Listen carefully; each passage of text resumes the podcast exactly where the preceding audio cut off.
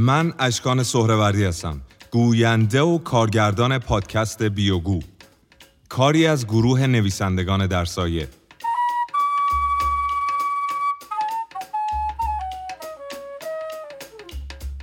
اینجا زندگی نامه هایی رو براتون بازگو می کنم که بعضیاشون کار گروه نویسندگان در سایه است و بعضیاشون هم از کتاباییه که به دست این گروه بازنویسی شده.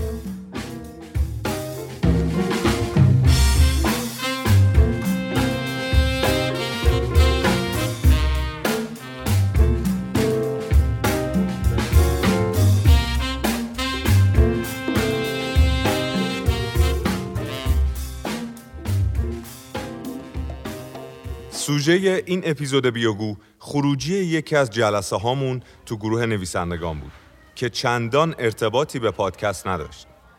موضوع بحث زندگی نامه هایی بود که نوشته نشدن. روایت های تلخ و شیرین آدمایی مثل خود ما. آدمایی که می‌ذارن زندگیشون توی شیب ملایمی حرکت کنه بدون اینکه تو تب رسیدن به قله بسوزن. روایت کارها و زندگی هایی که در کنار ما جریان دارن بدون اینکه فرصت ثبت شدن پیدا کنن. برای پیدا کردن زندگی نامه های نوشته نشده قرار نیست راه دوری بریم. ما هر روز توی جهانی از های نوشته شده و نشده داستان زندگی خودمون رو پیش می‌بریم و حالا می‌خوایم تو هر چند شماره نگاهی به زندگی ها و کسب و کارهای اطرافمون بندازیم. اولین تعمی که بشر بعد از تولد حس می‌کنه شیرینیه. و آخرین چیزی که از حافظش پاک میشه بو. با این حساب اگه چند سال بعد تو گوشه هر قنادی میز کوچیکی دیدید که پشتش یه سایه نویسی مشغول نوشتن زندگی نامه است تعجب نکنید. خاطر نویس ها و قنات ها دستشون توی کاسه.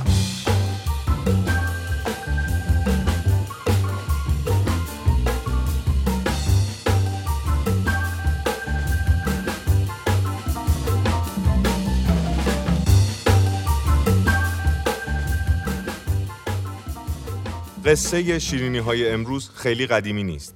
در واقع خیلی وقت نیست که بشر شکر رو به عنوان تعم دهنده کشف کرده. بعد از قرون وسطا و توی اروپا بود که پای شکر به خونه های طبقه اشراف باز شد. تو اون دوران شکر کمیاب و بسیار گرون بود و استفاده ازش توی غذاها و اولین شینی ها به قدری مایه فخر بود که تو عکس‌ها و نقاشی های به مونده از اون دوران می‌تونید نمایش عمدی دندونهای پوسیده رو ببینید. با این مقدمه سراغ شیرین ترین اپیزود پادکست بیوگو میریم. تاریخچه کسب و کاری که صاحبش 20 سال پیش وقتی دانشجو فلسفه بود و همه بهش می‌گفتن بهتر راهش رو به سمت رشته حقوق و شغل وکالت کچ کنه فهمید تو آشپزخونه معطر به بوی شکلات و وانیل شادتره تا در راهروی دادگاه ها.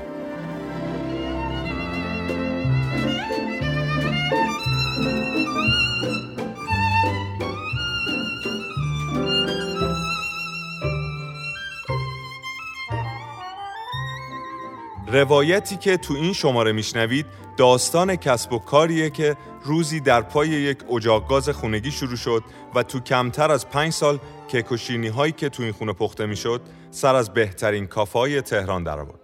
خالق اون ها چیزی رو جدی گرفته بود که هیچ کس بیشتر از یک کار تفننی روش حساب نمی‌کرد. اما اون می‌خواست زندگیشو با همین شینی ها بسازه. اون تو اولین تجربه هاش لذتی رو کشف کرده بود که دیگه نمی‌تونست ازش دل بکنه. لذت شادی آوری که معتقد تو ذات شیرینی است و می‌خواست اون لذت مصری رو در چشمان هر کسی که از دست پختش میچشید بار دیگه کشف کنه.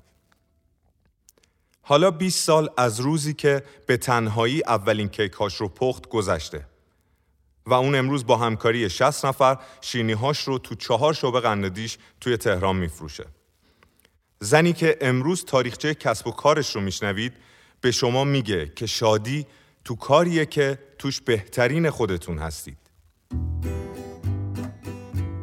متولد 1360 در تهران. مادر یک دختر، یک پسر و البته یک کار. سراشپز و قناد حرفه‌ای با یک دنیا تجربه از بوها و تعمهایی که در گوشه گوشه ذهن هزاران نفر ثبت شده. سپیده Yago.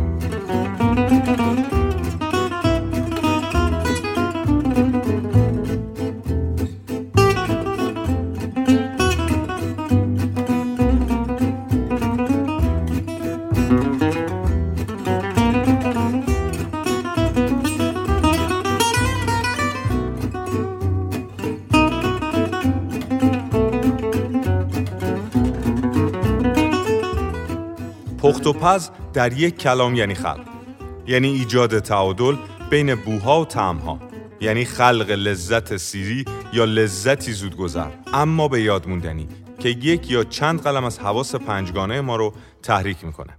سپیده به واسطه تجربه، آموزش و کسب و کارش می‌تونه تو گروه بزرگی از قنادهای حرفه‌ای دنیا قرار بگیره. اما وقتی درباره مزه ها و بوها حرف می‌زنه بیشتر شبیه یک هنرمنده تا یک قناد.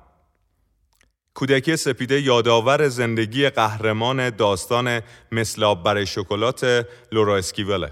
نه چندان راحت اما پر از هیاهوی آشپزخونه است. مادرش با خواهر دوقلوش شبهای آخر اسفند و سرگرم پخت شیرینی عید بودن. سپیده هم از وقتی که دستش به کابینت های خونه رسید شروع به شینی پزی کرد و تو دوازده سالگی بهترین کیک گردویشو پخت. کیکی بر اساس دستور پخت مادرش که هنوز هم از کیک های محبوب اون و مشتریاشه.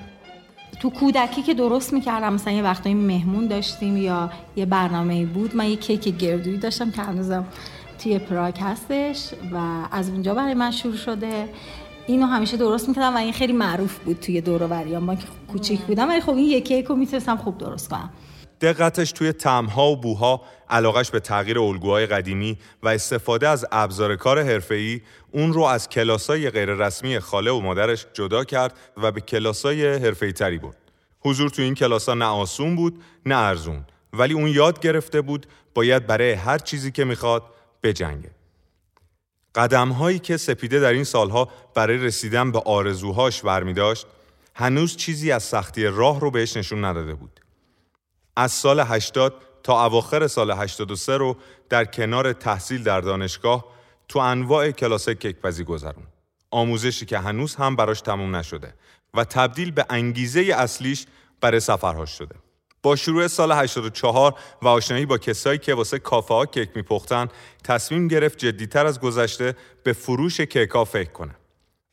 با دو نفر از دوستاش یه برنامه شیرینیپزی برای اولین فروش حرفه‌ای ترتیب داد. این اولین باری بود که از کسایی جز نزدیکانش سفارش کار می‌گرفت. اولین قدم برای حرفه‌ای شدن. یه دونم یه برنامه ای ترتیب دادیم شب عید بود که یه سری آدم که میشناختیم و دعوت کردیم و یه سری شیرینی درست کردیم مثلا تستش کردن و اینا مثلا می‌تونستن سفارش بذارن همیشه اولین بارها یاد آدم میمونه و سپیده هم با یادآوری اون هنوز هیجان زده میشه. بعد از اون موفقیت بود که تصمیم گرفت از کافه ها هم سفارش پخت کیک بگیره. اوایل دهه 80 بود و کافه نشینی دوباره داشت باب می‌شد. گپ های طولانی آدم ها رو تا ساعت چرخوندن تابلوی بسته است کافه ها میکشون. حجم نیکوتین و کافئین جاری تو رگ کافه ها شیرنی میطلبید. چشم یه بازار جدید هم از دور و از پشت حاله ای از دود به سپیده چشمک می‌زد.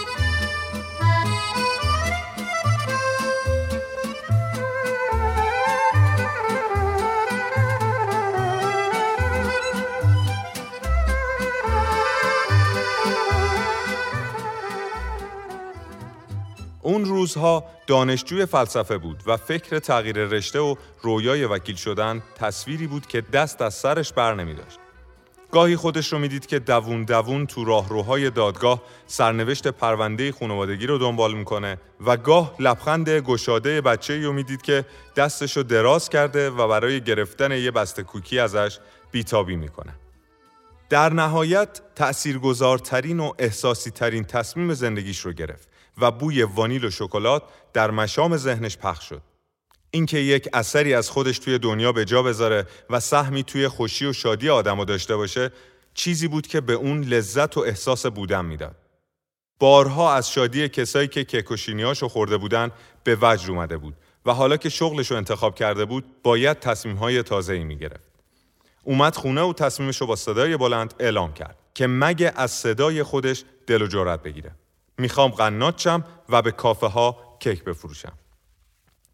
سالن پذیرایی خونه رو خلوت کرد. آشپزخونه رو از نو چید و طبقه یخچال رو کلی جابجا کرد تا واسه کیک های شکلاتی جا باز کنه. به قول فرانسویا تو برای آشپزی به چیزی احتیاج نداری. مگه مواد خوب یه خونه قلبی گرم و تعدادی از دوستات. سپیده هم همه اینا رو داشت. ولی خونه زیادی شلوغ بود. رفت آمدای مداوم به آشپزخونه و حجوم بوها که از هر قابلمه ای به رویاهای اون لشکر میکشیدن تبدیل به موزلی شده بود. اون میگه از بچگی حس بویایی و چشایی قوی داشته و حالا دخترش این خصلتش رو به ارث برده. هنوز هم معتقده وقتی می‌خواد شیرینی بپزه نباید هیچ بوی دیگه ای تو محیط کارش باشه. اینجا بود که تصمیم گرفت وقتی همه خوابن و آشپزخونه آرومه دست به کار شه. به این ترتیب از دوازده شب تا هشت صبح کیکا رو میپخت تزئین می‌کرد تو یخچال خونه جا می‌داد و شینی های خشک تو سالن خونه کنار هم میچید. و این سمفونی رنگ و بوی پرزحمت رو اونقدر ادامه می‌داد که آفتاب سر می‌زد.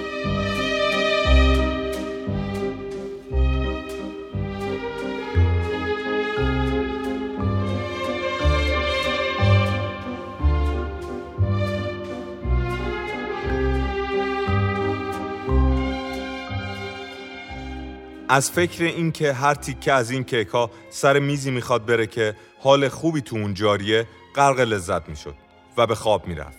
این لذت و شوق و نیاز به کسب درآمد هر روز بیشتر اون رو به جلو حل می‌داد. یه حس خیلی جالبی که داشتم توی اون زمان که باعث شدش که خیلی بیشتر جدیتر حالا توی این برم این بودش که همزمان با این شروع کردیم به کافه ها کیک دادن و بعد یکی از اولین کافه هایی که من بهش کیک دادم یه کافه بودش که توی محوطه کاخ نیاورانه. هنوزم هست ولی خب هی عوض میشه مدیریتش. و خیلی برام روزای اول خب سخت بود دیگه خیلی سخت بود. من دوازده شب شروع می‌کردم مثلا هشت صبح تموم می‌شد. و خب فضا هم نداشتیم. من مثلا ممکن بود ده تا کیک که با روکش شکلات و حتما احتیاج به یخچال داره. مثلا سفارش داشته باشم یا 20 خب اینا جا نمیشه تو یخچال. من مجبور بودم کلی یخچال خالی کنم بعد مثلا طبقه ها رو بالا پایین کنم و با همون یخچال اینا رو بذارم. ولی خب حسی که صبح داشتم و همیشه این تصویره توی ذهنم مونده اون لحظه ای بودش که این کیکا ساعت هشت از در خونه می‌رفت بیرون. اصلا یه احساس خاصی داشتم که وای مثلا یه نفسی میکشیدم که راحت شدم. حالا می‌تونم برم مثلا استراحت کنم.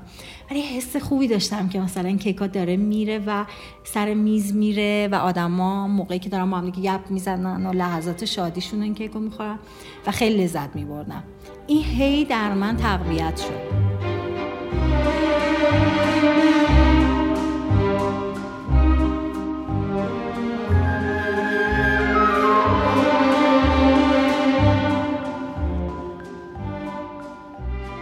از خستگی کار و بیداری های شبونش برامون گفت و اینکه توی ایران کیفیت مواد اولیه ثابت نیست. اگه از طعم و کیفیتی راضی باشی مطمئن نیستی که دفعه بعد هم همون گیرت بیاد. از این گذشته تا خواست کارش رو جدیتر کنه مشکلات هم جدیتر شدن. اولین اعتراض ها از طرف همسایه ها شروع شد و اونقدر شدت گرفت که سپیده ناچار شد کارگاهی بیرون از خونه برای کارش تدارک ببینه. تا سال 88 کیکا به همین ترتیب پخته می‌شد و تو بیشتر کافه های مشهور و پر رفت آمد تهران به صورت روزانه پخش می‌شد.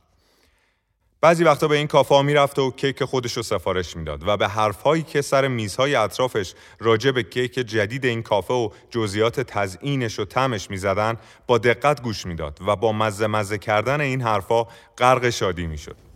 عکس العمل آدمو خیلی برام مهم بود. اینکه چه حسی دارن وقتی که دارن اینو می‌خورن؟ احساسشون چیه؟ بر همین این کارو می‌کردم چون که برام این طبیعی ترین یعنی واقعی ترین شاید کامنتی بود که می‌تونستم از آدما بگیرم. چون بدون اینکه منو بشناسن تو میز کنارشون نشسته بودم و اونا در حال خوردنش بودن.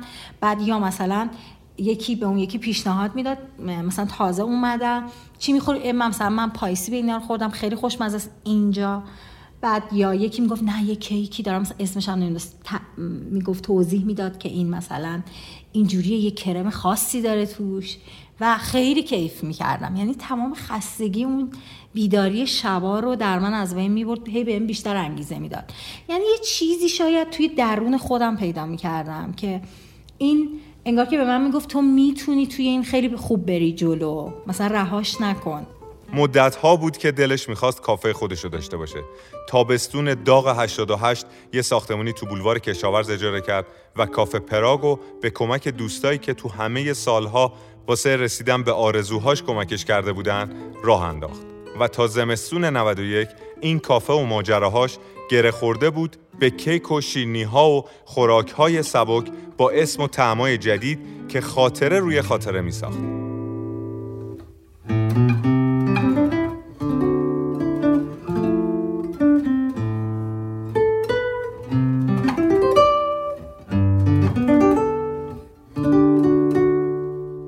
سپیده با وجود انتقاداتی که به آشپزی کلاسیک فرانسه داره مثل همه سرآشپزهای دنیا اونجا رو خونه اول آشپزی و شیرینیپزی می‌دونه عاشق پاریسه و سعی می‌کنه هر سال به این شهر سفر کنه تا از تازه های آشپزی دنیا و تکنولوژی های جدیدش با خبر شه اون تو همین سالها بود که تصمیم گرفت برای کشف این گنجینه برای اولین بار به فرانسه سفر کنه. او de la valse. Toute seule, tu souris déjà au premier temps de la valse. Je suis seul, mais je t'aperçois et Paris qui bat la mesure, Paris qui mesure notre émoi et Paris qui bat la mesure me murmure, murmure tout bas. از صبح خیلی زود جلو ویترین مشهورترین مغازه شینی فروشی پاریس منتظر بود تا فروشگاه باز شه. اکلر که نوعی شیرنی فرانسویه با ورود اون توی یخچال چیده شد. پختن این شیرنی تو اون روز براش یه رویا بود ولی امروز چشم بستم می‌تونه یه کوه اکلری بسازه. مثل ماکارون های خوشرنگی که جون اون رو به لبش رسون. تا بالاخره همونیشه که باید بشه. در مورد رسپی یکیش ماکارون بوده که خب کلا به لحاظ تکنیکی سخته. در واقع دمای محیط تغییر می‌کنه یه اتفاقات عجیبی میافته. و اینکه خب یه چیزی داره که باید یعنی یه تعریفی داره که باید این بافت رو حتما بهش بدی. حتما باید تردی و نرمی رو داشته باشه. نه نباید خیلی بره به سمت اینکه خیلی خشک بشه. یعنی که انقدر بره به سمت نرمی که مثلا حالت یه حالت جویدنی طولانی مدت پیدا کنه. وقتی سپیده درباره سفرها حرف می‌زنه ما رو یاد ابن بطوطه میندازه. اون جهانگرد بود و این یکی شیرنیگرده.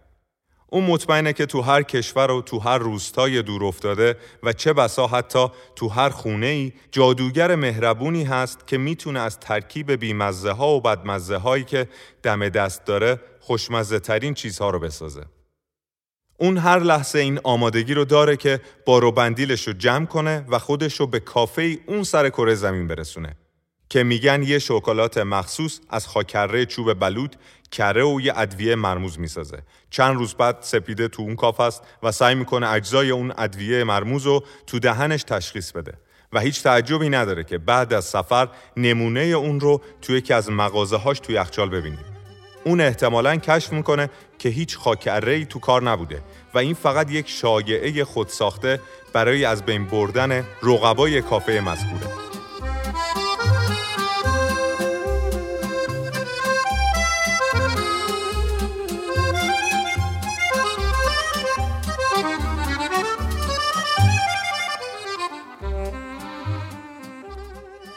در قرون وسطا زیافت بین اشراف فرانسوی حکم نون شب رو داشته. مارسل پروست در کتاب معروفش در جستجوی زمان از دست رفته اهمیت این مهمونی ها و ساعت های طولانی که فرانسوی ها صرف یک وعده غذا می کردن فصل به فصل با جزئیات توصیف می‌کنه. به گواه یونسکو آشپزی فرانسه در لیست میراث فرهنگی ناملموس جهانه. هیچ کشوری توی دنیا نیست که امروز اقلا یک قلم از دستاوردهای آشپزخونه فرانسوی رو نداشته باشه. با اینکه سپیده یکی از شاگردهای موفق مهمترین مدرسه آشپزی دنیا توی فرانسه بوده اما میگه هیچ وقت از یک دستور واحد یا از سبک آشپزی یک کشور برای شیرینیپزیش ایده نگرفته. هر جا که رفته اولویتش کشف طعمهای جدید و هماهنگ کردنش با ذائقه ایرانی بوده. اول از چیزکیک شروع کنم. که چیزکیک یه چیزی بودش که توی اون موقع که ما شروع کردیم به کار خیلی ایرانیا یعنی اصلا بهش فکر می‌کردن چهرهشون هم تغییر می‌کرد. که یعنی چی؟ ما مثلا عادت نکردیم یه چیزی بخوریم که طعم نمکی داشته باشه. اصلا نمی‌تونستن باش کنار بیان. و یه چیز غیر عادی بود براشون در که الان جزو یکی از پرفروش این می‌تونیم بگیم کیک ها و شیرینی که توش حالا پنیر استفاده شده. قبل از سفر به آفریقا مقایسه ذائقه ایرونی و اروپایی خیلی ذهنش رو درگیر کرده بود. ولی حالا می‌خواست بدونه جایی که مواد غذایی کمه خلاقیت چه نقشی در اولویت ارزش غذایی به مزه داره با همین ایده به آفریقا رفت. کره بادوم زمینی شکری، بامبارا، فرنی و یه نوع حلوای سومالیایی به اسم زالوو چیزایی بود که تو این قاره پهناور و دوست داشتنی اون رو تحت تاثیر قرار داد.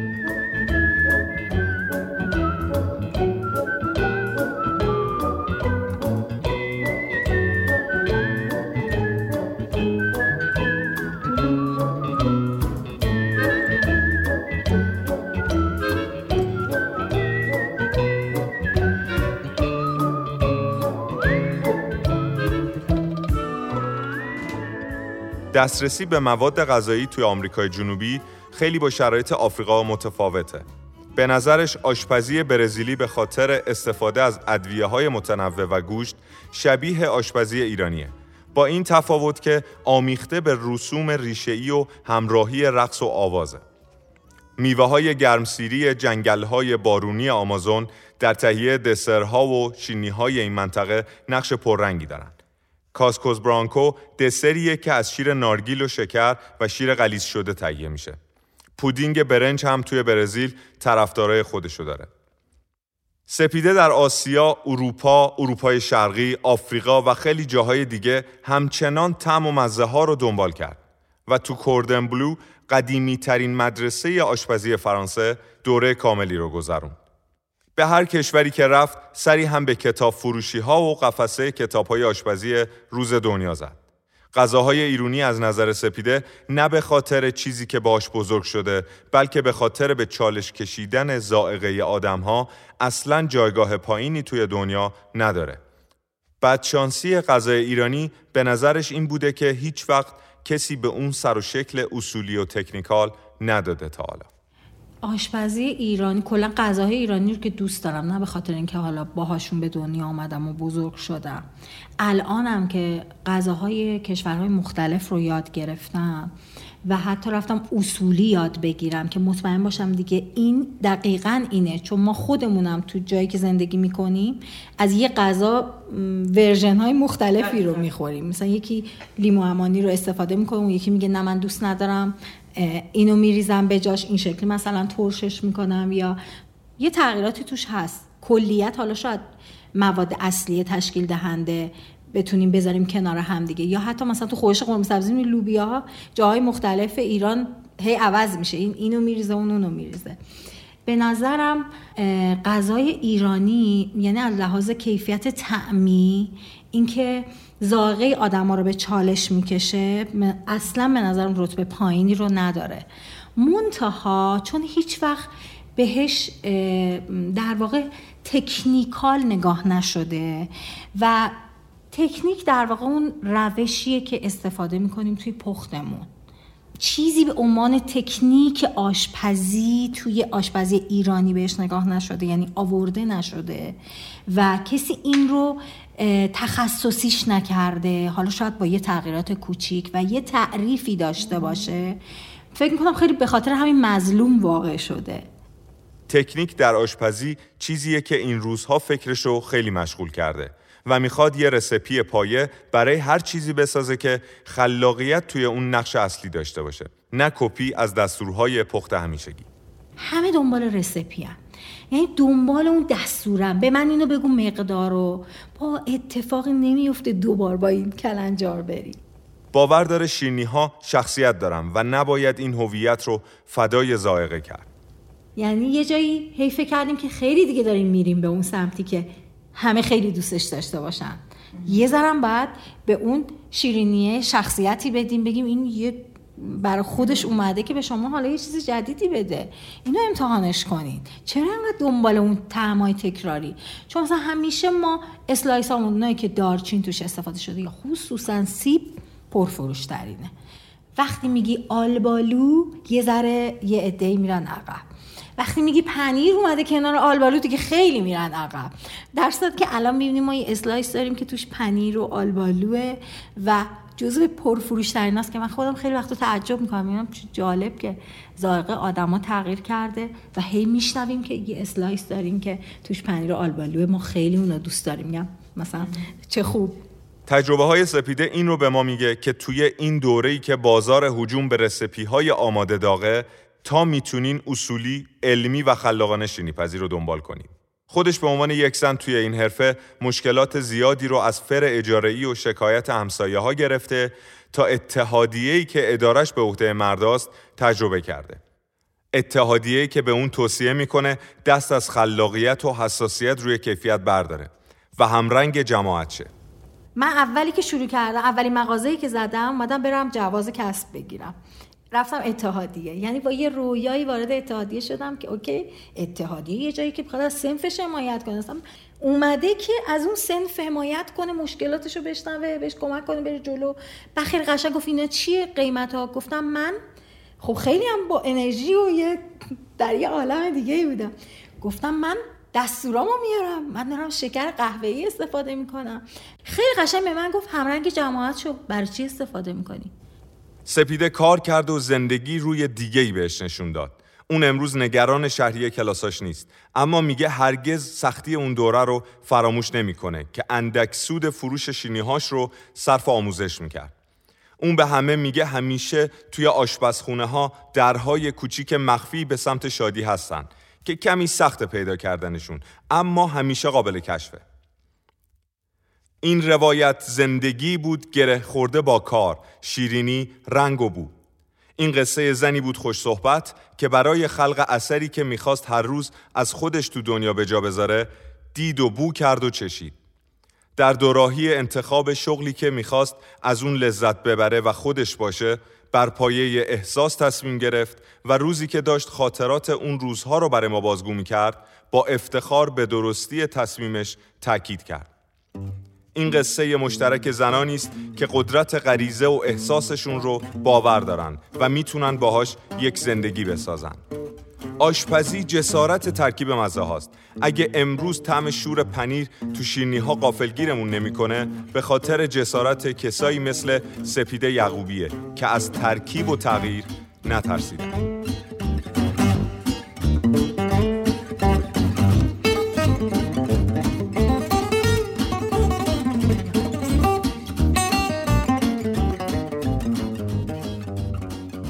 شرایط خیلی سختی بزرگ شدم. کودکی به شدت سختی رو پشت سر گذاشتم. امروز خیلی خوشحالم و بهش افتخار می‌کنم به خاطر اینکه فکر می‌کنم چیز دیگه ای از من ساخته و می‌تونم محکم بگم که من الان آدم روزای سختم و می‌تونم پای خواسته هام اون چیزایی که می‌خوام بیستم و همچنان خوشحال باشم.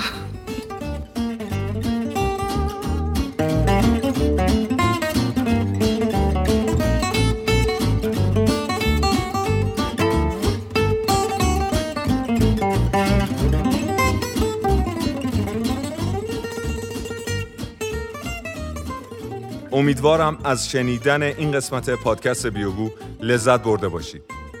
ما همزمان با انتشار هر اپیزود پادنامه هر روایت رو برای مطالعه و شناخت بیشتر توی وبسایتمون به آدرس ساینویس.com منتشر می‌کنیم.